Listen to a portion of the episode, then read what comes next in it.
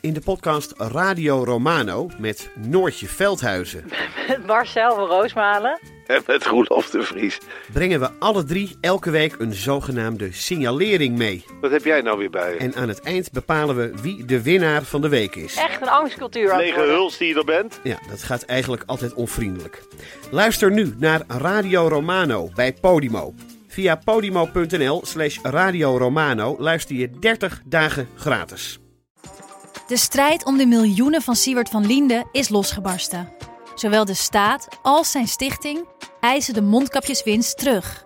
Maar dat die opbrengst in ieder geval niet thuis hoort bij Van Liende, daarover kan toch eigenlijk geen twijfel bestaan. Hoe kon het zo ver komen? Dit is het. We hebben beet. En als Siewert het geld teruggeeft, kunnen wij dit schandaal dan eindelijk loslaten? Je hoort het in de Mondkapjesmiljonairs, exclusief bij Podimo. Ga naar podimo.nl slash mondkapjes.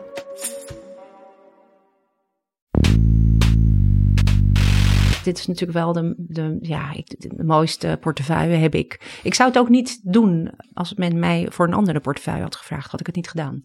Ik doe dit ook echt, echt alleen maar voor cultuur. Dit is Betrouwbare Bronnen met Jaap Jansen.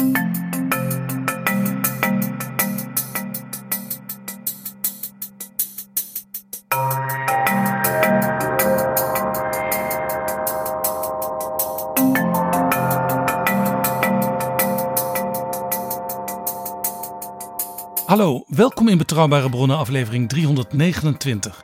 Ik ga praten met Gune Oesloe, sinds een dik jaar staatssecretaris voor Cultuur en Media. Na forse bezuinigingen in het kabinet Rutte 1 en verschraling in de coronaperiode krijgt de cultuursector in Rutte 4 er structureel 170 miljoen euro bij per jaar. Maar met de plannen die de staatssecretaris heeft, is dat extra geld zo weer op. En als er plots weer bezuinigd moet worden, dan roepen veel Nederlanders: pak eerst maar die cultuurbegroting. Met haar praat ik over de cultuursector, die misschien wel fors moet veranderen. Over de omroepen, zijn die nog van deze tijd? Gooit ze binnenkort Omroep Ongehoord Nederland eruit? En dreigt het einde voor de hooggekwalificeerde Nederlandse kunstopleidingen nu de Tweede Kamer het werven van buitenlandse studenten wil verbieden? En hoe woke is ze? Staatssecretaris Gune Oesloe, hartelijk welkom in Betrouwbare Bronnen. Dankjewel. Maar eerst de nieuwe vrienden van de show. Dat zijn Angela, Marnix, Ralf, Maritza, Boyd, Ivo, Christophe en Paul. En er zijn ook nog losse donaties binnengekomen van Dirk-Jan, Gielt, Frank, Leon, Wouter en Heino. Alle nieuwe vrienden, zeer veel dank. Jullie maken nog veel meer mooie en interessante afleveringen van Betrouwbare Bronnen mogelijk. Wil jij ons ook steunen met een donatie? Ga dan naar vriendvandeshow.nl slash bb. Dit is Betrouwbare Bronnen. Nogmaals welkom Gune Oesloe. U heeft een interessante achtergrond. U gaf les in cultuurwetenschappen, maar werkte ook voordat u staatssecretaris werd bij Corendon Hotels and Resort. Wat deed u daar? Ehm, ik ontwikkelde eh, voor Corendon Hotels en Resorts ehm, hotels en resorts. En, eh, en dat is het hele traject eigenlijk van ehm, acquisitie, soms van een stuk grond, soms een oud eh, eh, hotel, eh, een Club Med bijvoorbeeld, een soort vintage hotel, soms een rijksmonument. en ehm, dus het ontwikkelen van een resort, van de vergunningen tot het ontwerp, ehm, de financiering, maar ook met de aannemers. Dus eigenlijk van aankoop tot oplevering. Dus echt de sleutel gaf ik dan aan mijn broer Attilai en die runde. Die runt eigenlijk eh, de hotels en resorts. En ik Ja, want deed hij is de, hij is de baas hè, van het bedrijf. Eh, hij is eh, eh, ja, een aandeelhouder, grootste aandeelhouder. Ja. Ja. En wat, wat heeft u daar geleerd? Eh, ondernemerschap. Het zit ook, ik weet niet of in hoeverre je dat echt kan leren. Dat is natuurlijk best, eh moet wel een beetje in je DNA zitten. Eh, ondernemen, ontwikkelen, maken, ehm, eh, samenwerken met verschillende partijen en eigenlijk verschillende facetten om van een idee naar een product te gaan. Dat heb ik de afgelopen jaren geleerd. En daarnaast deed ik natuurlijk nog allerlei andere zaken. Ook in het bestuur uiteraard van Corendon als directielid. Uh, uh, tijdens corona bijvoorbeeld, crisismanagement. Uh, dat was een nieuwe ervaring van hoe ga je nou ervoor zorgen dat je dit overleeft. En dat je zo min mogelijk je medewerkers, um, maar ook je klanten, gasten, um, dat je het effect, het negatieve effect zo min mogelijk laat voelen, maar wel ook overleven. Dus dat is best een, best een moeilijke gymnastiek geweest eigenlijk afgelopen jaren. Dus dat, zijn, dat is ook weer een ander aspect. maar het is vooral ondernemen. En dat is uh, wat je doet. En, als je, en wat voor voordeel heeft u van die ervaring, van die kennis bij wat u nu doet als staatssecretaris voor cultuur en media? Specifiek van, vanuit het bedrijfsleven, ja. hè, vraag je. Wat, je. wat je doet is het, nou, ondernemerschap is eigenlijk, uh, wat ik net zei, iets zien. En, en iets uh, mogelijkheden zien. Bijvoorbeeld uh, dat je zegt, nou, dat is, dat, is, dat is een probleem, dat kan ik oplossen. Of dat is een, een mogelijkheid wat ik kan uitwerken naar iets moois. Dus wat moet je dan doen? Een probleemanalyse bijvoorbeeld. En dan maak je daar een plan voor, een budget voor. Je gaat goed kijken met wie, je, met wie moet je samenwerken. Wie heb je nodig daarvoor? En vervolgens werk je met elkaar naar een, naar een eindproduct. Dat is eigenlijk wat ik zei net met een ontwikkeling, is ook dat neem je mee. En ook uh, tijdens het, uh, deze functie merk ik eigenlijk dat het heel vergelijkbaar is. Hè? Want voordat ik uh, deze functie accepteerde, uh, zag ik natuurlijk wel de problemen uh, in de culturele sector. Uh, als het gaat om VRP, arbeidsmarktpositie van makers, maar ook de waardering voor cultuur, de waardering van de makers van ja, cultuur. Ja, de culturele sector komt ook van ver, hè? want het eerste kabinet Rutte heeft fors bezuinigd op ja. cultuur. Ja, dat was zo rond 2012, 11, 12. Hè? Uh, en vervolgens werd de ondernemerschap uh, gestimuleerd daardoor, eigenlijk een beetje verplicht hè, uh, gestimuleerd. En um, dus als je kijkt naar ZZP'ers, culturele ondernemers, dat is een hele grote groep. Als je het vergelijkt met andere sectoren gemiddeld in Nederland, nou, dat zit ongeveer rond de 30, 35 procent is ZZP'er. In de culturele sector is dat meer dan de helft, richting de 60. Ja, ik weet de laatste cijfers niet, maar voor corona was dat zo'n 63, 64 procent. Dus het is echt een hele grote groep uh, ZZP'ers die uh, vaak ook niet goed betaald worden. En het is een beetje afhankelijk wat je doet. Dus techniek, geluid, hè, uh, licht. Dat is een net iets andere groep dan uh, de makers. Uh, bijvoorbeeld de regisseurs. Ja, of, ik, ik begrijp dat van de acteurs ongeveer de helft, maar iets van 12.000 euro per jaar ja, binnenhaalt. Beeldende, beeldende kunst is zelfs nog lager. Ja. Dat kan toch niet? Nee, ben ik helemaal met je eens. Dat, dat, kan ook niet. Als je dat per uur dat omrekent, was, want ja. mensen uh, gooien hun hart en ziel erin, ja. dan, dan is het zelfs uh, ver, ver beneden het minimumloon ja. wat de politiek heeft vastgesteld. Een paar weken geleden is er een onderzoek gepubliceerd, Verpakt. Uh, dat is Platform Act heeft, het is begonnen met de ketentafels hè, om te kijken van wat is nou de kloof tussen uh, wat VRP is en wat er nu wordt betaald, de werkelijkheid, de praktijk. En in de popmuzieksector zijn de laatste cijfers, dus de, cijfers zijn als eerste van de ketentafels zijn de cijfers bekendgemaakt. En dat is echt chockerend. 7, nou, pin me niet op vast, 7,6 miljoen was het geloof ik als je uh, uh, de kloof naar uh, VRP heb je dus nodig, structureel, om mensen eerlijk te betalen. Ja, als dat je echt is, op dat het is minimum, berekend door Berenschot, 7,8 miljoen. Om ja, het een klein, 7,8 miljoen, ja. ja, om het een klein beetje te repareren. Ja. op zich is dat nog wel een overzichtelijk bedrag, nou, maar denk dat is ik. maar één subsector binnen de cultuur. Dat is alleen dus popmuziek. We hebben film, we hebben literatuur, beeldende kunst, uh, nou, uh, ook de creatieve industrie, ontwerpers. Die, die, uh, daar moet, eigenlijk worden nu alle onderzoeken gedaan vanuit die ketentafels. Ja. Wordt er per subsector gekeken naar van wat is nou die kloof? En 2025 structureel vanaf die periode is er 35 miljoen gereserveerd vanuit de cultuur. het cultuurbudget is natuurlijk helemaal niet genoeg als je kijkt van wat, wat die cijfers laten zien. In ieder geval de popmuzieksector nu laat zien. Ja, en ik denk ook, ja, u heeft er, daar was u heel blij mee, 170 Ja. miljoen structureel bijgekregen op uw Ja. begroting in het coalitieakkoord. Maar als je al dit soort dingen gaat doorrekenen, dan is een deel, groot deel van dat geld alweer bijna op.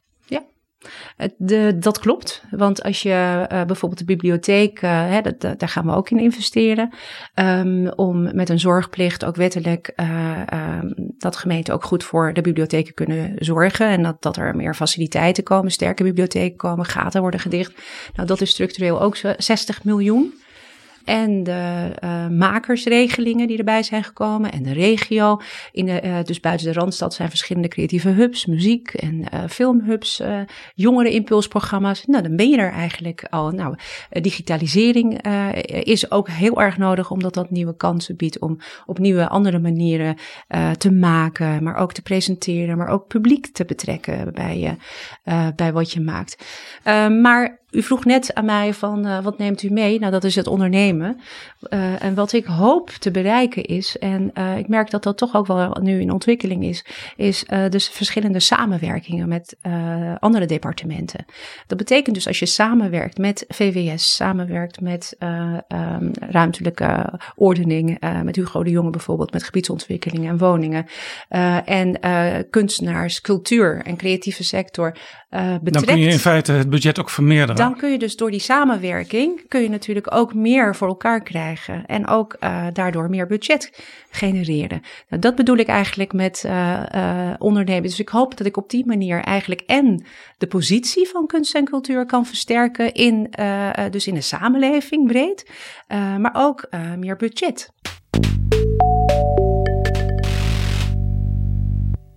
U heeft als meisje van elf ooit eens gezegd: Ik wil minister-president worden.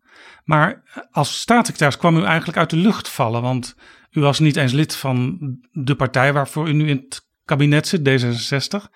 U had, geloof ik, Rob Jette één keer eerder ontmoet toen hij u vroeg: wil je staatssecretaris worden? Ik was inderdaad niet lid. En uh, de ambitie om uh, de eerste vrouwelijke premier van Nederland te worden, uh, dat was de ambitie, omdat ik zag dat er veel um, nou, gewichtige mannen in het parlement um, allerlei beslissingen namen. En mijn moeder die zei, die beslissen over Nederland. Toen dacht ik, waar zijn de vrouwen? Dus dat was de ambitie. Maar ik heb tijdens mijn studie stage gelopen bij dezelfde, hetzelfde ministerie, bij OCMW. bij Rick van der Ploeg, ruimbaan voor culturele diversiteit. was heel interessant. Maar ik dacht op een gegeven moment, die ervaring daar vond ik heel bijzonder. Maar ik dacht, nee, maar ik wil niet uh, beleidsmedewerker worden. Ik wil liever de wetenschap in. En dus uiteindelijk uh, koos ik voor uh, de Universiteit van Amsterdam en ben ik daar als docent begonnen. Dat was het laatste jaar, had ik, een, had ik de luxe van om te kiezen. En toen is die politieke ambitie ook een beetje verwaterd. Maar stage lopen bij OCMW was toen ik daar die beslissing nam, was nog wel mijn ambitie van, nou, mogelijk ga ik de politiek in. Die had ik toen nog wel. Maar na die stage dus niet meer. Toen nee. uh, viel dat weg.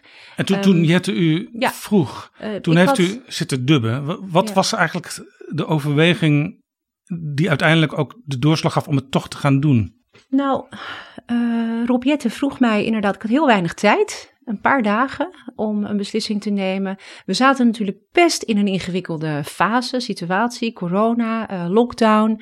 Ik uh, was uh, op dat moment heel druk bezig met het organiseren van evenementen. Om uh, nou ja, de hotels, crisismanagement, allerlei uh, culturele activiteiten, tentoonstellingen, ontwikkelen van hotels. Dus het was heel druk. maar ook die ingewikkelde situatie van die lockdown. En cultuur was dicht. dus in die situatie ben ik gevraagd. En ik dacht, ja, uh, ik had natuurlijk honderden redenen om het niet te doen, of tientallen redenen, uh, realistisch zijn, om het niet te doen. Want uh, um, ja, er was al genoeg te doen. Maar ik vond het wel een hele eervolle vraag. En ik zag genoeg uitdagingen waarvan ik dacht, ga je nou maar een paar jaar inzetten. Doe was, dit maar. Was u ook ergens bang voor? Ik kan me voorstellen, toch een hele nieuwe wereld, ondanks die stage ooit. Ja, nee, totaal. Dat is, de stage is natuurlijk uh, 30 jaar terug. Of uh, wat is het, 25 jaar terug of zo. Um, ja, ik was er wel bang voor. Ik was bang voor verschillende dingen. Uh, verschillende, ja, punten was ik bang. Ten eerste um, vond ik het, uh, beangstigde het mij enorm om um, de, ja, de luxe van de luwte achter me te laten. Want, en, en op de voorgrond te treden en um, zo aanwezig te zijn ook. Hè, uh, zichtbaar, dat vond ik een hele enge gedachte. Ik vond het Ehm, en daarmee dus ook uh, social media, de aandacht, de boosheid, uh, somberheid, uh, gebrek, aan, gebrek aan vertrouwen. Um, dat waren wel allemaal elementen dat ik dan, waar stap je nou in? Hè? Want je gaat wel ergens in, ik bedoel, je bent nu hele mooie dingen aan het doen. Je bent mooie onderzoek aan het doen, tentoonstelling. Je bent eigenlijk hele... maar u besloot het toch te gaan doen. Heeft u daar, heeft u dit ook gemerkt, dat het in de praktijk inderdaad zo is... Weet, weet je, ik, gelukkig had ik niet zo heel veel tijd om na te denken. En mijn dochter heeft tegen mij gezegd: die laat je niet. Uh, um, sinds wanneer heb jij niet gedaan uit angst? Dat zei mijn dochter. Ik zeg: ja, dat is precies nee, dat heb ik nog nooit gedaan. Ik ben altijd de uitdaging aangegaan om te kijken van ja, wat is er mogelijk? Wat kan ik doen? Dus ja, dus die heeft mij uh, geholpen met die beslissing. Mijn dochter van 21 dus. Daar ben ik ook wel heel erg trots op. Um, dus genoeg redenen om het niet te doen. Korte tijd en ik vond het eervol en ik dacht, ik kan ook iets betekenen. Wat was eigenlijk de reden dat Rob Jette en uh, daarna sprak u ook nog met Sigrid Kaag dat zij u graag wilde? Zij vonden de combinatie uh, van een wetenschappelijke achtergrond in de cultuurgeschiedenis, uh, daarnaast ook maker in de culturele sector van tentoonstellingen, de boeken, en die um, achtergrond in het bedrijfsleven. Die, vond, die combinatie vonden zij uh, heel interessant. En ze hadden, uh, ik vul het natuurlijk een beetje in voor ze, maar um, zij vonden de combinatie vooral interessant omdat ook in de culturele sector uh, een ondernemende geest moest komen, die de sector goed zou, kennen. En nou ja, die dus eigenlijk misschien ook wel verandering durft te ondernemen. ja. Zoiets, dat weet ik niet. Ik vul het in hè, voor ze. Maar ik heb wel begrepen dat die combinatie voor hem wel uh, heel interessant uh, was. En Rob Jette had ik inderdaad een uh, één keer eerder, nee, twee keer eerder gezien. Maar nooit over zo'n zo'n functie gesproken eigenlijk. Dus die kwam echt, dat was echt een verrassing. Nooit gedacht dat, dat, dat deze vraag zou worden gesteld. En toen die werd gesteld, zei ik van nou, ik ik, wil erover nadenken, maar dan wil ik ook graag met Sigrid Kaag uh, spreken. Want uh, ik moet het wel met haar kunnen vinden. Moet, ik moet, ze moet me wel kunnen inspireren. Of dan, ja, waardoor je, je moet het wel als team doen. En dat was een heel mooi gesprek, heel interessant gesprek, waardoor ik echt het gevoel kreeg, ja, maar als jullie dit doen, dan doe ik dit ook, dan doe ik mee. Dus het was inspirerend en mooi. En ik was erg onder de indruk van, ja, Sigrid Kaag en Rob Jetten. En u ziet nu om de zoveel dagen Sigrid Kaag voor bandende fakkels staan. Dat was ook niet het idee toen, denk ik. Nee.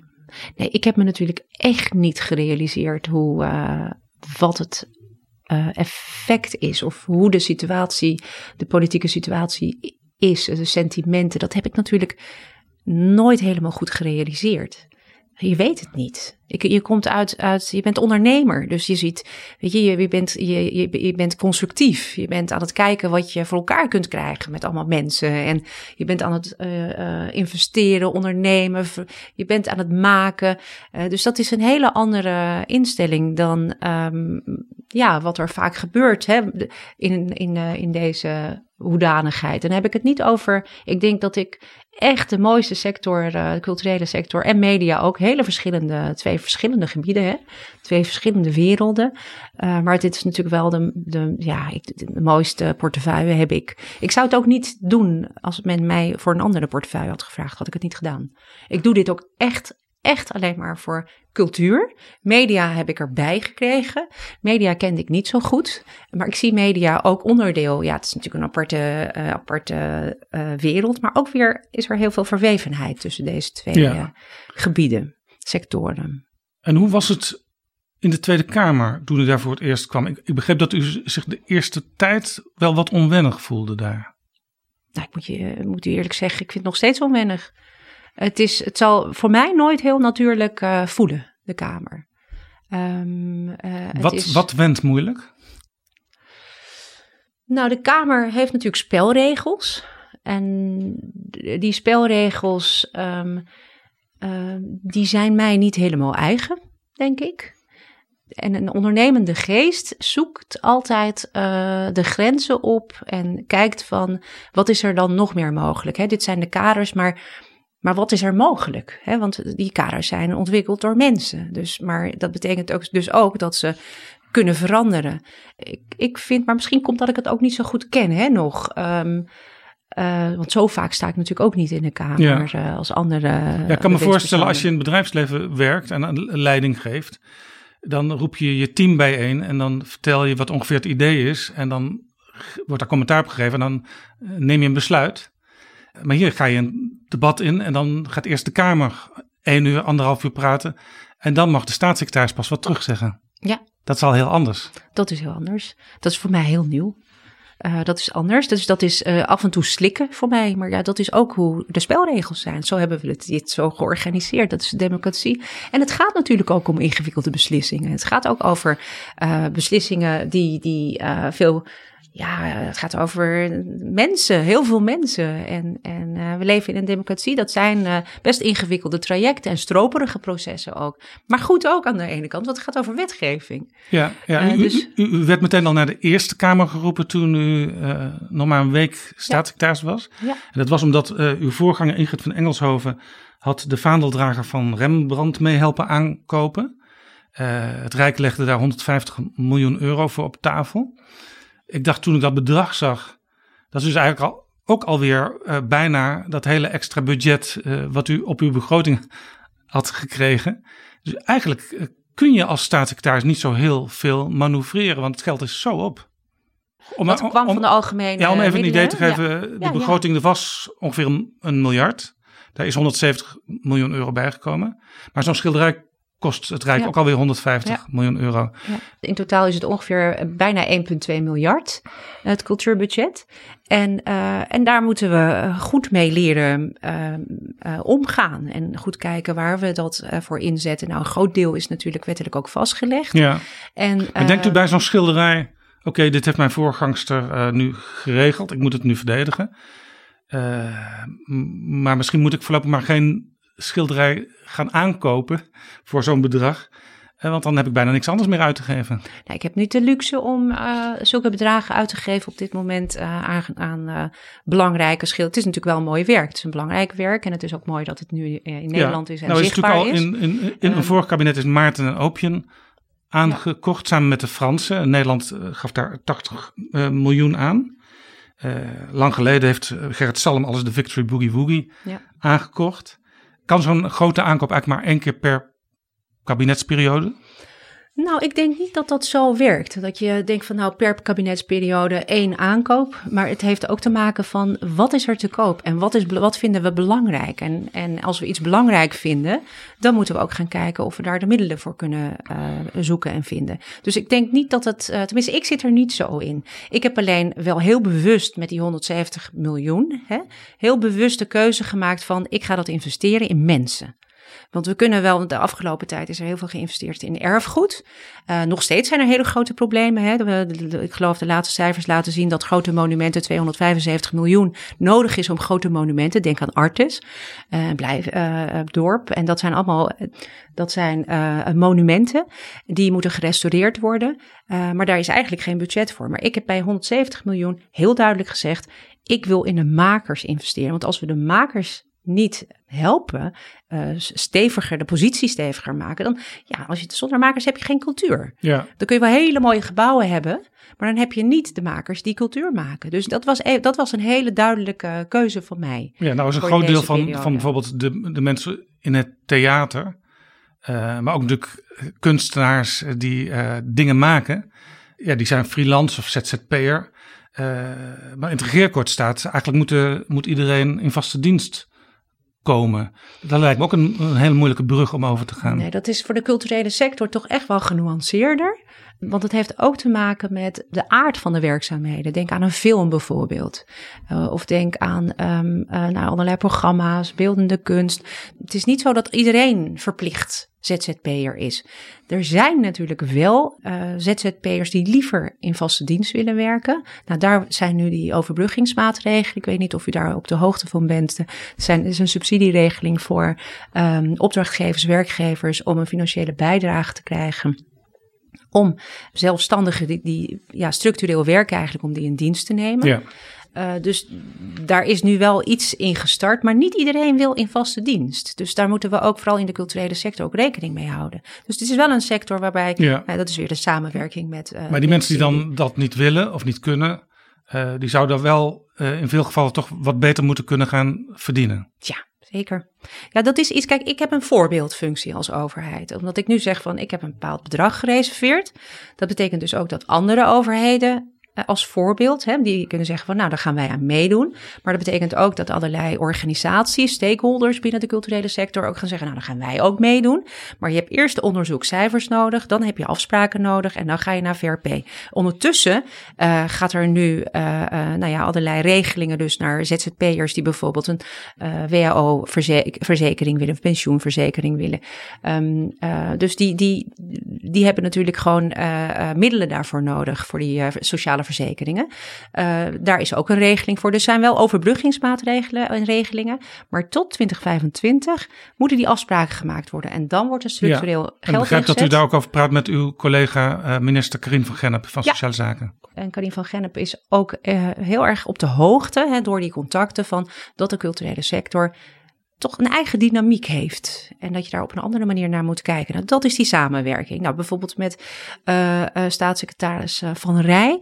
Uh, ben fiscale ik, zaken? Fiscale zaken ben ik aan het kijken van fiscaliteit rondom investeringen in, um, uh, in, de, in cultuur. Ja, dus als bedrijven, mensen bijvoorbeeld mensen of bedrijven precies. willen investeren in kunst ja. en cultuur, dat ze daar fiscaal bij geholpen worden. Ja, dat het aantrekkelijker wordt uh, gemaakt. Dus ik ben nu, binnen, de, wer, nou, de werkgroep is eigenlijk net begonnen om te kijken van ook, maar dan gaan we natuurlijk ook weer het bedrijfsleven, mensen die betrokken zijn bij dit onderwerp bij elkaar brengen om te kijken van, nou ja, hoe kunnen we dat nou fiscaal, wat is aantrekkelijk, op welke manier? Ja. Ik geef steeds um, Notre Dame als voorbeeld. In Parijs is er 850 miljoen verzameld door particulieren om de Notre Dame te restaureren. 850 miljoen. Hè? En dan hebben wij nog een, dan vraag ik u nog even om naar het cultuurbudget van ons uh, te, te vergelijken ja, met 850 enorm. miljoen. Ja, dat wordt. Dus het is. Maar dat betekent niet alleen geld. Dat betekent dus. Die grote lijn in mijn beleid, of beleid in mijn plannen, is eigenlijk de waardering voor cultuur en voor de makers. Dus die hou ik vast. En, uh, en alle uh, onderdelen van het beleid en de samenwerkingen en alles wat ontwikkeld wordt, heeft daar ook mee te maken. Uh, dus als, als ik met uh, uh, staatssecretaris Van Rij praat over fiscaliteit, dan gaat het ook niet alleen om geld, maar het gaat ook om die waardering. Als, als, als ja. je als bedrijf investeert, ja. dan betekent ook dat je het eigen maakt, dat je het belangrijk vindt, dat je het benoemt. Dat Heb, het belangrijk hebben is. Nederlanders wel genoeg waardering voor cultuur? Want in december hield u de Huizinga-lezing en daar zei u, wij Nederlanders hebben een verwrongen relatie met cultuur. Klopt. Wat bedoelde u daarmee? Ja, wat ik bedoel is, um, we spreken het niet uit, ten eerste. Het is heel vanzelfsprekend, cultuur. Maar we hebben een gekke relatie van, echt een vreemde relatie van, um, we kunnen er niet zoveel over zeggen. En als je, als je het niet uitspreekt, dan is het ook zo vanzelfsprekend dat het er ook dan, dan, dan is het er ook weer niet. Terwijl het er wel is in alles wat we doen. Nou, kijk naar films. Uh, een film, een boek, um, uh, fashion, hè, kleding, um, uh, maar ook de fanfare, een bloemencorso of tradities, cultuur ja, in het breedste overal, zin. Overal is cultuur, zou je overal, kunnen zeggen, maar we, we staan er te weinig bij stil. Ja, we staan er weinig, weinig bij stil. We realiseren ons dat niet. We spreken het niet uit. Uh, uh, dus het gaat ook om bewustwording. Uh, dus de komende, ik heb maar heel weinig tijd natuurlijk uh, deze uh, periode. om de drie jaar en drie maanden is het in totaal. Om vanwege de formatie wat zo lang natuurlijk heeft geduurd. Ja. Dus ik, in die drie jaar en drie maanden probeer ik ook een soort van een marketingbeweging. Ja, maar komt die houding van de Nederlanders, als ik even op de politiek focus, komt die misschien ook niet door wat Thorbecke ooit zei, de, de grote grondwetschrijver, die zei kunst is geen regeringszaak. Ja, klopt. Dat heeft Thorbecke gezegd. En dat komt ook in die Huizinga-lezing. Probeer ik daar ook aandacht uh, aan te besteden. Maar van, u bent wat staat, staatssecretaris hij? voor de kunsten. Ja, dus wat dus het, is blijkbaar, nou? het is blijkbaar toch een regeringszaak. Ja, het is natuurlijk wel een regeringszaak. Want het is cultuurbeleid uh, ontwikkeld. Als je dat ontwikkelt, dan is het een regeringszaak. Alleen, het is de vraag van in hoeverre ga je inhoudelijk je uh, bemoeien met kunst en cultuur. En dat is natuurlijk wat Thorbecke bedoelt. Inhoudelijk moet je er geen oordeel over hebben, maar je moet het wel steunen. Nou, in iedere Huizinga-lezing probeer ik ook natuurlijk dat uh, te vertellen. Van, nou, hij is ook voor het ontwikkelen voor uh, van kunst en cultuur. Ook collectieverzameling of uh, uh, om jongeren te Ja, dat heeft hij ooit in een debat, debat uitgelegd toen men inderdaad dacht dat het wel erg karig wat u, wat u nu ja, zegt. Volgens mij, volgens mij was dat in 1862 ja. heeft hij Maar u vertelde in die Huizinga-lezing ook, er waren een aantal pioniers... Ja, uh, die erover nadachten. Victor de Steurs, maar bijvoorbeeld ja. ook de Amsterdamse wethouder Emmanuel Boekman. Ja. En die gingen echt bezig met het bevorderen van kunst en cultuur. Ja. En dat is dus een veel, veel actiever houding van Ja, heel verschillend. Hè? De Steurs en uh, Boekman hadden natuurlijk een hele andere houding. Want de Steurs die ging over het, uh, het nationaal besef en, en, en uh, toch een natievormingsproces in van het Rijksmuseum is een nationaal museum. En wie zijn wij? Waar komen wij vandaan? En die, die, die, die ging veel meer op de identiteit en een nationaal gevoel. En Boekman die ging veel meer in op participatie en ja. educatie. Maar nou is dat, zeg maar, dat dilemma van um, de overheid wil bevorderen, maar wil eigenlijk niet oordelen. Dat is op een gegeven moment min of meer opgelost, hè, maar pas ongeveer een eeuw na Thorbecke. uh, door bijvoorbeeld de Raad van Cultuur als onafhankelijke instelling neer te zetten en ook allerlei fondsen. Ja, commissies. Maar die, uh, want dan, dan kun je als staatssecretaris zeggen: Oké, okay, ik uh, geef die sector een bepaald budget, maar het wordt ingevuld door de fondsen. Uh, maar nou hoor ik uit de wereld van die fondsen, als we even naar het nu gaan, dat hun onafhankelijkheid steeds meer wordt ingeperkt. Iemand vertelde mij: we moeten van alles voorleggen aan ambtenaren de hele tijd. Is dat niet, is dat niet iets wat u zich zou moeten aantrekken? Die fondsen hebben dus het idee: wij kunnen te weinig zelf beslissen. En komt dat door, ja, het is, het is iets wat u mij nu vertelt, maar uh, als een fonds, uh, en dan heeft u het over de Rijkscultuurfondsen, de zes uh, Rijkscultuurfondsen Ja. neem ik aan. Eigenlijk zeggen zij, Mondriaan Fonds. ja, ja, dat is een Rijkscultuurfonds. Uh, en als u zegt van, ze moeten natuurlijk wel een eigen uh, onafhankelijkheid, uh, dat is heel erg belangrijk. Dat is nou precies waar het over gaat natuurlijk. Um, ik weet niet zo goed, ja, u zegt hier... Ja, nou ja ik, ik maar- sprak daarover met Melle Dame, die heeft ook een boek Ja. geschreven, Grazen boven het kunstgras. Met als beetje, ja, woedende ondertitel Het falen van het Nederlandse kunstbeleid. En hij vertelde mij, ja, er, wordt, er moet steeds met, met ambtenaren worden gesproken, z- zowel in Den Haag als Ik ben bij wel de benieuwd hoor naar welke gesprekken er worden gevoerd. En uiteindelijk heeft natuurlijk uh, uh, zo'n Rijkscultuurfonds zijn eigen, te, een eigen terrein, een eigen budget en een eigen beleid. Maar dat zijn natuurlijk wel, uh, dat beleid moet natuurlijk corresponderen, communiceren met het overheidsbeleid. Want het is een Rijkscultuurfonds. Dat is natuurlijk, vind ik wel interessant. Ik heb wel ook gesprekken met directeur van de Rijkscultuurfondsen. Waar denk ik, waar we, uh, we zijn ook een traject ingestapt. Uh, want is dat uh, BIS, hè, basisinfrastructuur, het cultuurbestel, hoe er subsidie wordt gegeven, de aanvragen, dat is best stroperig, dat duurt heel lang. Hè, van, um, daar, wordt, daar is heel veel kritiek op.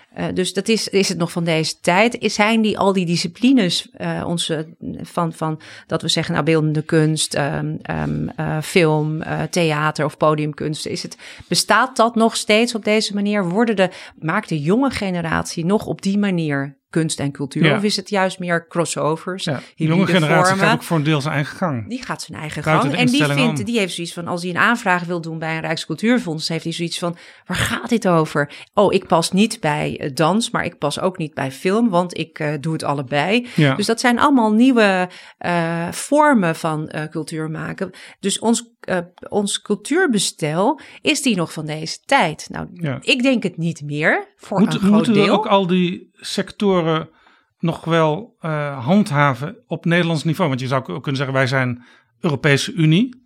Misschien is het wel net iets te veel gevraagd om in Nederland en opera en ballet en film op het hoogste niveau te hebben.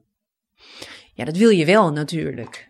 Je wil je wel. Uiteindelijk is kwaliteit natuurlijk heel belangrijk. En dat is de bron. Maar gezien de middelen van, die er zijn. Uh, nou ja, waar we nu, je gaat heel, uh, eigenlijk heel inhoudelijk nu uh, over het cultuurbeleid hebben, vind ik wel heel leuk. Het traject is nu begonnen om aan een vernieuwing te werken. Um, ik denk ergens begin maart uh, ga ik een aanvraag, een adviesaanvraag doen bij de Raad voor Cultuur.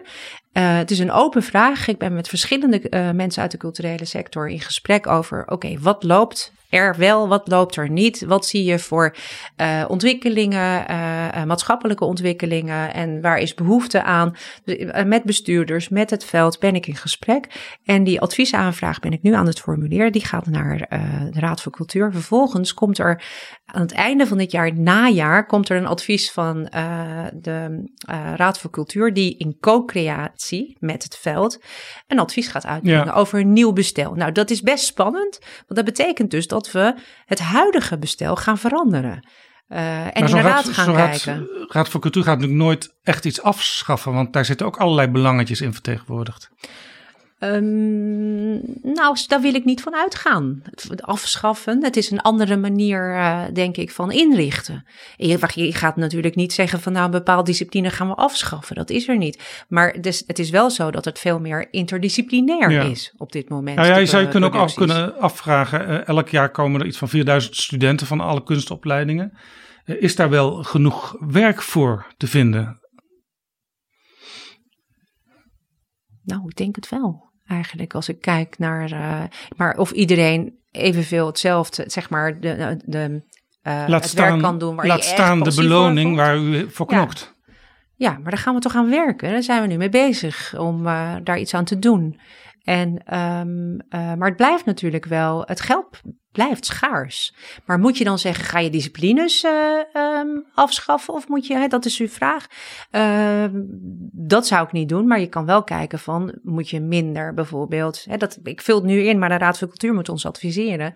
Um, moet je minder aanbod creëren? Moet je gaan kijken dat je meer de verdieping ingaat? Moet je uh, op een andere manier produceren? Dus het is, daar gaat het vooral om. En hoe kun je ervoor zorgen dat niet alles geconcentreerd in de Randstad is, maar ook uh, buiten de Randstad? Uh, uh, moeten we er niet voor zorgen dat eigenlijk verhalen uit die gebieden ook veel meer een plek krijgen? Nou, dat, dat is iets, een, dat is een expeditie waar ik in uh, ben gegaan. Ja. Ik heb vaker wel, ik heb wel altijd, nou ja, de afgelopen, het afgelopen jaar is mij wel gezegd van, nou, uh, dit zijn wel ingewikkelde trajecten. Vernieuwen van een uh, cultuurbestel, het vernieuwen van, um, nou ja, de, de, de, de criteria van de de landelijke, landelijke publieke omroep bijvoorbeeld. Dat we daar ook de mediawet weer gaan wijzigen. Dat zijn allemaal ingewikkelde trajecten. Um, maar ook bijvoorbeeld investeren in uh, fair pay, ook ingewikkeld. Je kan het niet helemaal oplossen in deze korte periode. Maar ik heb wel zoiets van, ja, ik wil wel iets gaan een verandering, uh, in ieder geval starten met die verandering en dan, dan iets, iets laten rollen. Uh, dat, daar, ja, dat is natuurlijk ja. wat ik wel wil. Ja. Even iets anders, we hadden het net over kunstopleidingen.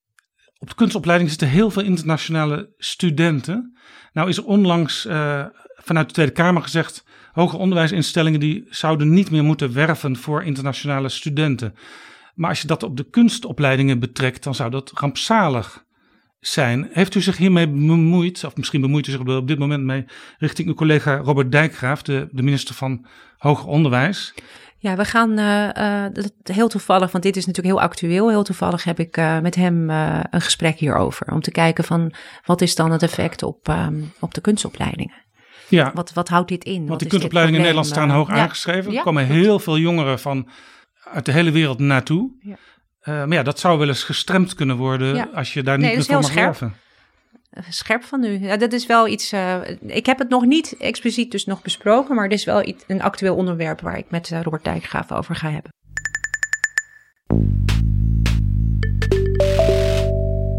Dit is Betrouwbare Bronnen, een podcast met betrouwbare bronnen.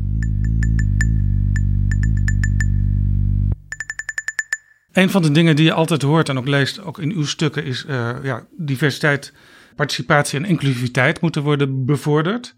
Maar uh, dat staat eigenlijk al een jaar of twintig op de politieke agenda. En als je kijkt naar bijvoorbeeld de schouwburgen in Rotterdam, in Amsterdam, de musea. De mensen die daar werken, daarvan heeft minder dan 5% vaak een migratieachtergrond. Terwijl zeker in die steden uh, misschien wel de helft van de bevolking een migratieachtergrond heeft. Klopt. Hoe kan dat? Het staat al twintig jaar op de agenda en eigenlijk gebeurt er uiteindelijk niet zo heel veel. Er gebeurt wel uh, uh, veel. Ehm, maar het is nog niet heel erg ingedaald. Ik vertelde u net uh, dat ik 23 jaar geleden, ik zal ik het net even uitgerekend, 24 jaar geleden stage liep en dus aan de nota werkte. Uh, ruimbaan voor culturele diversiteit. Ja, bij staatssecretaris Rick van der Ploeg. Ja, dus het, inderdaad is het langer dan 20 jaar, is dat een, een agendapunt. Um, maar ik zie wel nu als je, kijk, het, zit hem in verschillende uh, elementen. Hè. Het zit hem bijvoorbeeld in de basisinfrastructuur die we nu aan het veranderen zijn. Uh, er komen allemaal vinkjes bij, maar het, het, zit eigenlijk een beetje, iedereen zit een beetje vast aan dat systeem, dus we, moeten dat losser maken. En als je het losser maakt, maak je het ook toegankelijker. Het heeft echt met toegankelijkheid te maken, diversiteit. Dus dat die, die opening vinden, dat je, dat je de taal spreekt van zo'n aanvraag, dat je in contact komt met mensen die uh, bij een Rijkscultuurfonds zitten, of dat je uh, door het maken van tentoonstellingen, door het anders programmeren in contact komt. Dus het is, het is veel, heel genuanceerd en gefaseerd en, en vrij complex uh, onderwerp uh, die u nu aanboort. Maar ik denk wel, de jongere generatie is divers. Die er nu aankomt, is divers en die ja. stuit tegen muren. Hè? Ja, want je ziet het dus nog niet. Ja, als je, ziet gewoon het nog niet goed in de organisaties. een willekeurig museum binnenloopt, dan zie je het nog niet in de mensen die daar de lakens uitdelen. Dat klopt. Ik, ik kan een mooi voorbeeld geven. Want ik vind dat dit ook een probleem is. Hè, waar, waar ik natuurlijk op allerlei manieren aan werk. Um, um, maar ook bijvoorbeeld door de bibliotheken. Dat is de meest laagdrempelige plek waar je met kunst en cultuur in, aanmerk, of in aanraking komt.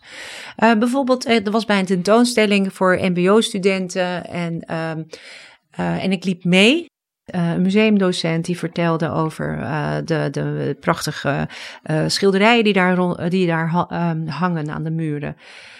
En één schilderij, um, um, dat vond, vond, vond, een groot deel van de studenten heel erg confronterend, omdat daar een zwarte jongen te zien was. En, en, en de achtergrond was een plantage, opgeving en...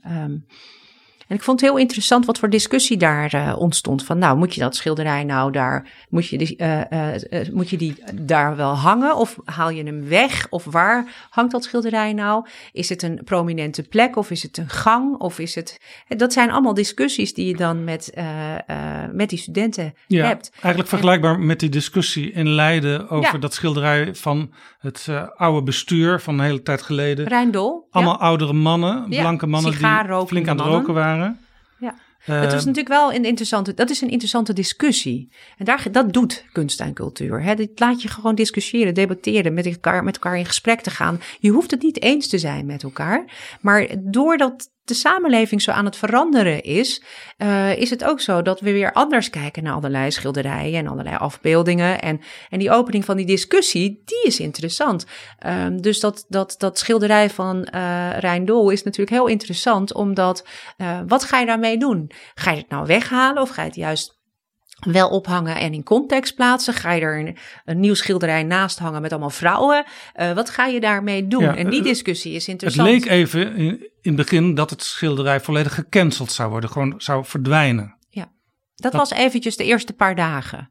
Dat uh, moet u toch ja. niet aanspreken als Nee. verdediger, als patroon nee, van de ik kunstenaars? ben niet uh, voor het cancelen van kunstenaars, kunstwerken.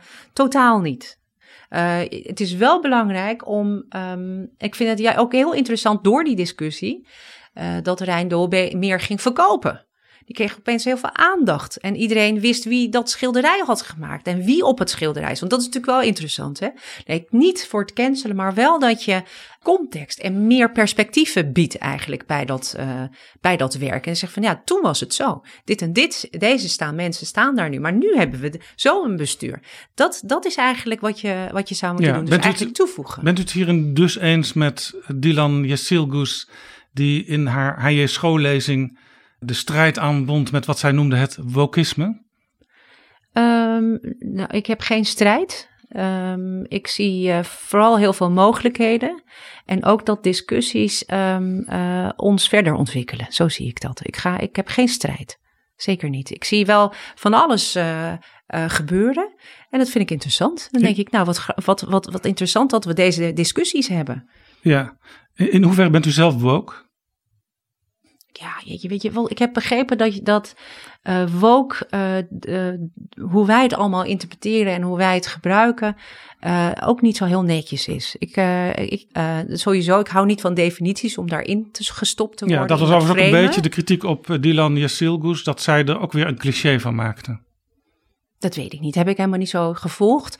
Maar wat ik wel belangrijk vind is om, laten we alsjeblieft niet de hele tijd framen. Ja. De, de, de, wereld ziet er veel genuanceerder uit. Is veel genu ja. genuanceerder dan al die kaders waar we in gestopt worden. Ik zag de, de documentaire White Balls on Walls. Die gaat over het Stedelijk Museum en hoe ze daar intern allerlei vernieuwingen in gang proberen te zetten. En daar kwam ook aan de orde dat het Stedelijk Museum vier jaar lang van het budget minstens 50% gaat kopen bij kunstenaars van kleur of niet-westerse achtergrond. Is dat een goede zaak?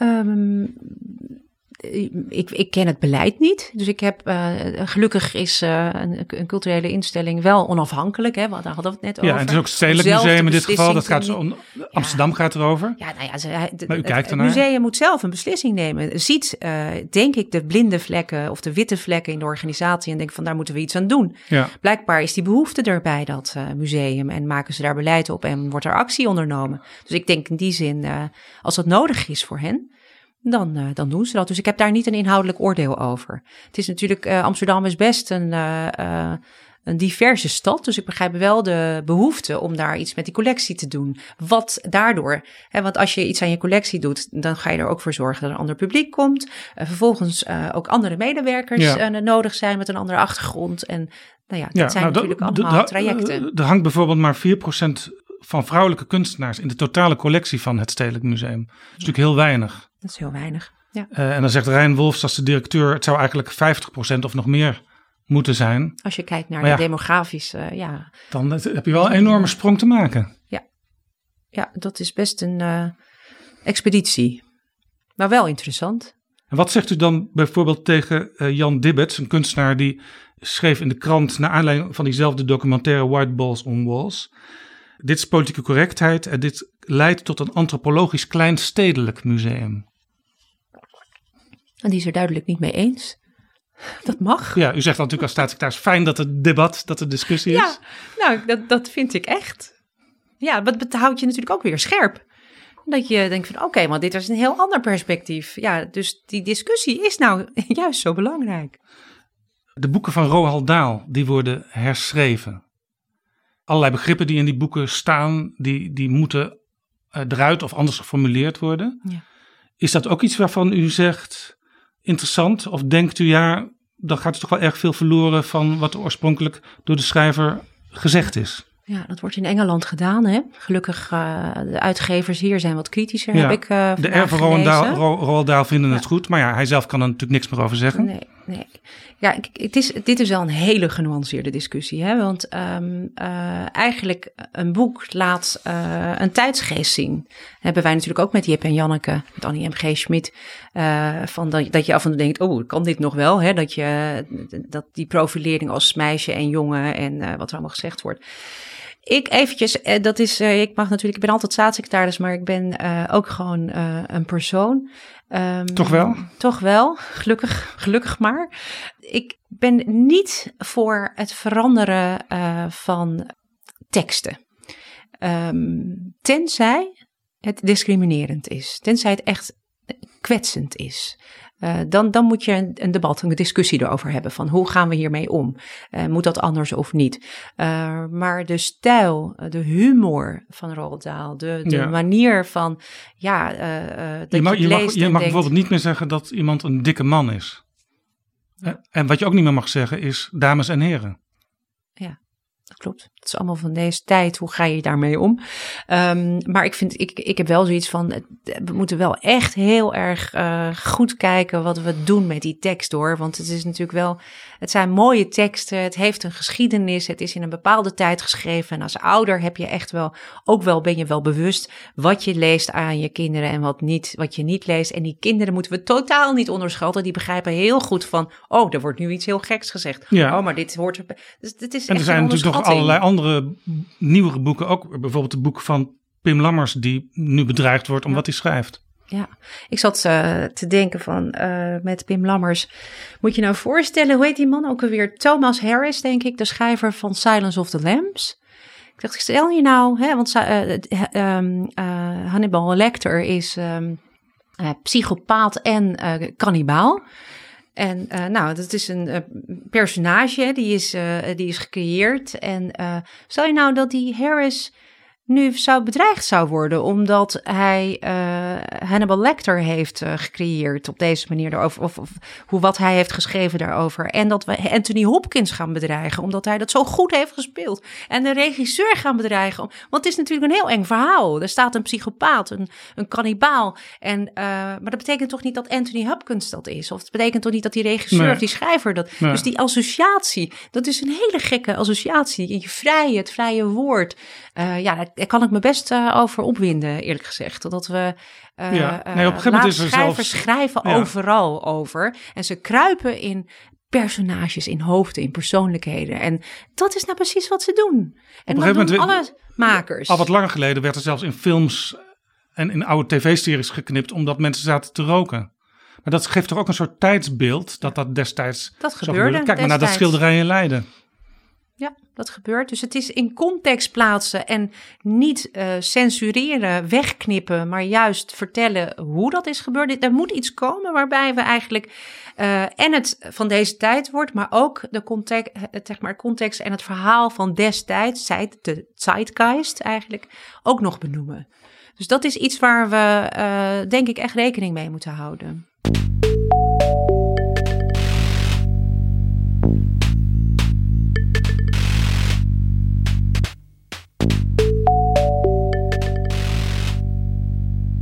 Even een heel andere vraag. Ik weet dat het lastig is voor u om daar iets over te zeggen, want dat loopt allemaal nog. U heeft al verschillende lastige vragen maar, gesteld. Dus, uh, u houdt niet van wij-zij-denken, heeft u al vaker gezegd. Uh, uw partijleider Sigrid Kaag, die heeft dat afgelopen week ook nog benadrukt. Maar er is één omroep, Ongehoord Nederland, de ombudsman die toeziet op de NPO, die zegt, die omroep die bevordert dat.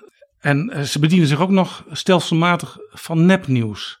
Nou zijn er al trajecten in gang gezet dat mensen daarop aangesproken worden, dat uh, prestatoren trainingen krijgen en zo. Maar er loopt nu al een derde klacht naar Ongehoord Nederland. Als die doorgezet wordt, dan kan op een gegeven moment bij u ook de vraag komen: moet die omroep nog wel doorgaan? Dat kan. De mediawet uh, zegt dat, hè? dat kan. Dat er een voorstel bij, bij mij komt. Um, en hè, met betrekking tot de licentie. Vanuit de Kamer, bijvoorbeeld uw eigen partij, zwelt zelfs de roep nu al aan. Doe dat. Uh, zet die omroep uit het bestel. Ja. De, ja, ik voel ook de druk vanuit de Kamer. Maar ik probeer echt rustig te blijven in deze kwestie. Het is echt belangrijk dat. Uh, het is nou ja, ik heb het al eerder ook gezegd, ik kan er ook niet meer over zeggen. Het is, het is natuurlijk, het is niet voor niets zo georganiseerd dat Den Haag op afstand van Hilversum is. Of ja. um, van media is. Hè? Ook een beetje het is, het is, dit, naar analogie van Thorbecke. Het is toch echt niet de bedoeling dat een politicus uh, hier uitspraken over doet of hierin handelt. Het is echt een hele ingewikkelde kwestie. Uh, maar goed, de mediawet uh, die schrijft voor, onder deze omstandigheden zou het kunnen dat. En als dat gebeurt, dan moeten we echt extreem zorgvuldig handelen. Want het is, het is wat. Ik vind het echt wel een soort laatste, laatste, uiterste middel. Ik vind het echt uh, een lastig onderwerp. Ja, gezegd. nou, we, we, we, wachten dat af. U heeft een commissie aan de gang gezet onder leiding van Pieter van Geel om de hele publieke omroepers door te lichten. Dus ook daar kunt u niet al te veel over zeggen.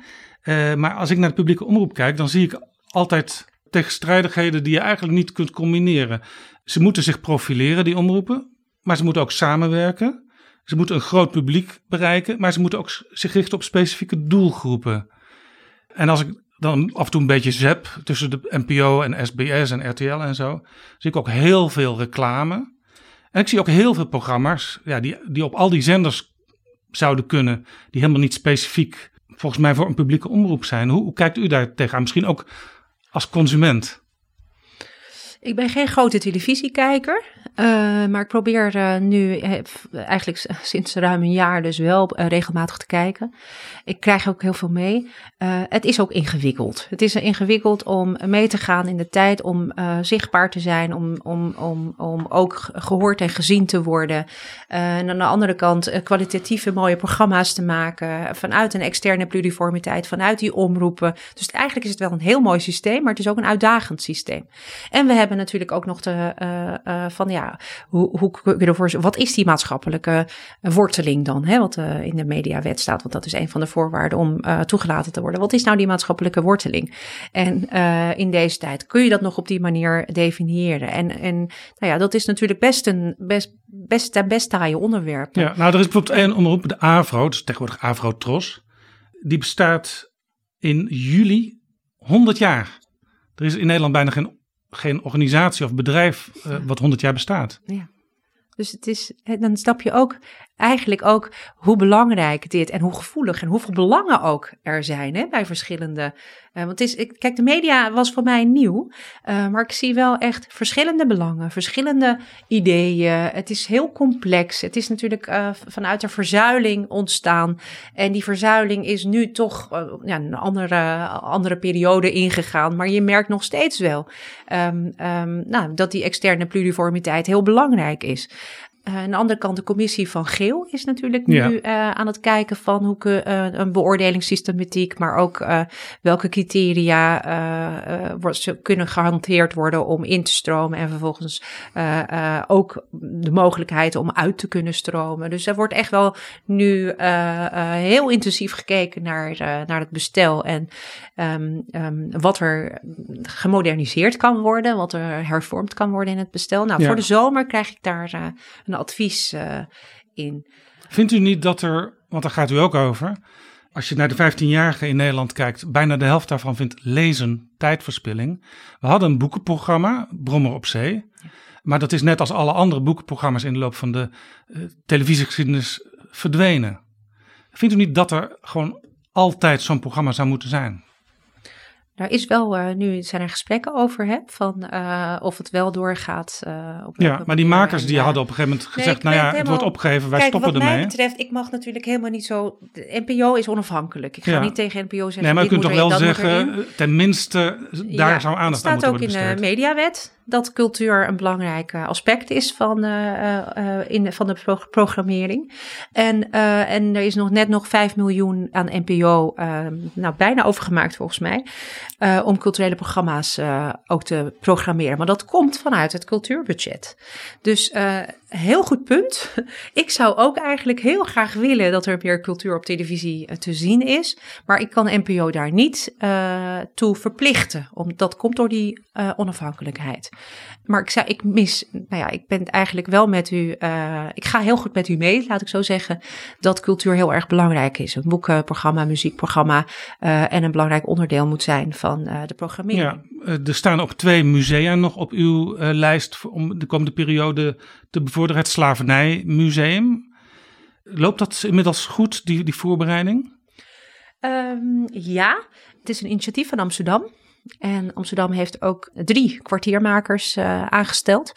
En uh, twee van die kwartiermakers uh, die zijn ook naar ehm, het Caribisch gebied gegaan. Ja, ze zijn net Suriname gegaan en zijn natuurlijk informatie aan het ophalen, aan het kijken van naar de invulling en de maatschappelijke, um, ja, maatschappelijke draagvlak zijn ze natuurlijk aan het exploreren.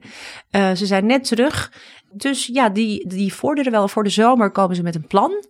En uh, ik heb uh, een bedrag gereserveerd um, als bijdrage voor dat museum. Ja. Dus dat loopt, maar dat is natuurlijk wel een initiatief dat al jaren aan de gang is en, en gerijpt is inmiddels. Ja, er is nog een ander museum wat ook nog op het, uw lijstje staat, althans ja, in het coalitieakkoord. Nationaal Historisch Museum. Nationaal Historisch Museum, dat is natuurlijk een discussie van al langer geleden, die is destijds vastgelopen.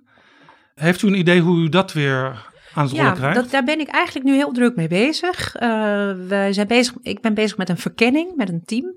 Um, van uh, wat leeft er nou? Welke behoefte is er nou? Is er uh, behoefte aan uh, meer digitaal? fysiek is belangrijk. Um, aan de andere kant um, wordt er gekeken, wordt er gesproken met jongeren. Welke behoeften hebben jongeren? En van als er een fysiek museum zou komen, waar zou die dan kunnen komen? Dat is dus een verkenning die nu, ja, waar ik heel druk mee bezig ben. En, en ik hoop dat ik daar in de loop van dit jaar wel wat met concrete informatie ga komen. Dus dat, dat museum dat gaat er komen? Ja, dat heeft natuurlijk. Kijk, het, het Slavernijmuseum uh, heeft een geschiedenis van zo'n zes, zeven jaar ja. uit mijn hoofd. En, um, en het Nationaal, Nationaal Historisch Museum heeft ook een geschiedenis, maar die is op een gegeven moment gestopt. En uh, er is een locatie, een, een onderdeel van het uh, Openluchtmuseum, uh, besteedt daar aandacht aan. Maar dat hele, het fysieke gebouw en hoe het in, wat voor invulling het zou krijgen. Dus die discussie, wanneer was dat, 10, 11, 12 jaar terug denk ik, was die discussie rondom het Nationaal Historisch Museum. En, en de vraag nu is, wat je als je een beetje inleest in de materie van, is er ja, gaat het om uh, historisch besef? Gaat het echt om wat ga je dan precies vertellen in dat museum? Nou, dat wordt nu opgepakt om te kijken van leeft het nou? Op welke manier leeft het dan? Wat voor behoeftes zijn er? En wat wil de jeugd? Dus ook met het moderniseren van bijvoorbeeld het cultuurbestel, dan moeten we ook iets ontwikkelen voor na 2029. Niet kijken naar van nu, wat nu de situatie is, maar over wat is het, vijf jaar, zes jaar, nog langer nog denk ik, zeven jaar, zes jaar later. Hoe is de situatie dan? Helemaal tot slot. Ja. Als je Nederlanders vraagt waarop kan bezuinigd worden, dan noemen ze altijd twee dingen. Die staan bovenaan de lijst: ontwikkelingssamenwerking en cultuur. Maar ik begrijp dat u uw collega's uit het kabinet regelmatig meeneemt naar het theater, of misschien naar een museum. Is dat ook een manier om in ieder geval de mensen in uw directe omgeving ervan overtuigen? Ga niet bezuinigen op cultuur. Uh, ik denk niet dat je moet bezuinigen op cultuur. En ik kan me ook niet voorstellen uh, dat dat een goed idee is. En um, uh, dus daar ga ik niet van uit. En, uh, en mijn taak, mijn doel is om vooral iedereen, zoveel mogelijk mensen te laten weten, te laten voelen hoe belangrijk cultuur is. En, um, en dat we het zonder cultuur, kijk maar naar corona periode dat we dan vereenzamen, verschalen en, uh, en met cultuur. Dat is goed voor je mentale gezondheid. Het is belangrijk als je woningen ontwikkelt, dat je mensen er meekrijgt, dat mensen zich uh, die plekken ook eigen maken, herkennen, dat je erfgoed er onderdeel van maakt. Dat je dus in alle facetten en overal in ons leven is cultuur onderdeel van. En dus bezuinigen op cultuur is ja, een heel slecht plan. En, uh, en waarom ik met iedereen, uh, of iedereen, zoveel mogelijk mensen naar cultuur ga, is om ten eerste uh, ja, dat te laten voelen. Maar aan de andere kant ja. is het kabinet reageert ook heel nou, erg nou. Ga, nou gaat het natuurlijk ook niet gebeuren in deze periode. Laten we daarvan uitgaan, bezuinigen op cultuur. Maar als het toch aan de orde zou zijn, is dat dan voor u een halszaak? Ja, ja daar, daar ga ik heel oprecht in zijn. voor mij ja, is dat, is dat echt wel een heel ingewikkeld onderwerp, ja dan uh, dat maakt u niet mee? Uh, nee, in principe niet. Nee, daar ga ik niet, uh, daar ga ik niet van uit. Ik moet nu echt weg. Dank u wel voor dit gesprek.